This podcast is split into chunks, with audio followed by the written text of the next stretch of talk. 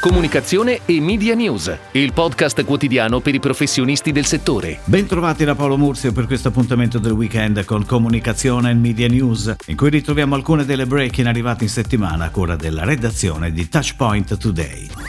Kiko Milano ha lanciato Green Me Collection, la nuova linea green. A supporto del lancio l'azienda ha dato vita a una campagna di comunicazione a livello internazionale gestita da Wavemaker. La campagna TV è stata preceduta da un'importante attività digital always on, con una presenza massiva su tutte le piattaforme. In sinergia con TV e web è prevista la pianificazione su stampa periodica sulle principali testate di moda, beauty e lifestyle.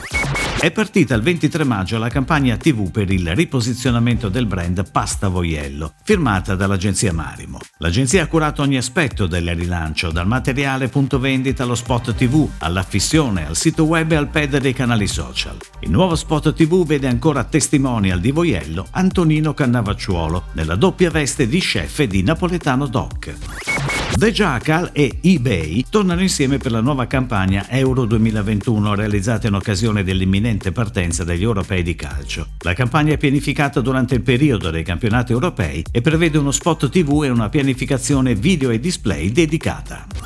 Per il rilancio e la promozione turistica della regione Marche, l'amministrazione ha puntato su un testimonial marchigiano d'eccezione, Roberto Mancini, CT della Nazionale di Calcio, e Trapler.com, piattaforma di video content marketing. La campagna conta 15 spot da 15 a 30 secondi e relative declinazioni di formato, una campagna stampa multisoggetto, 8 spot radiofonici.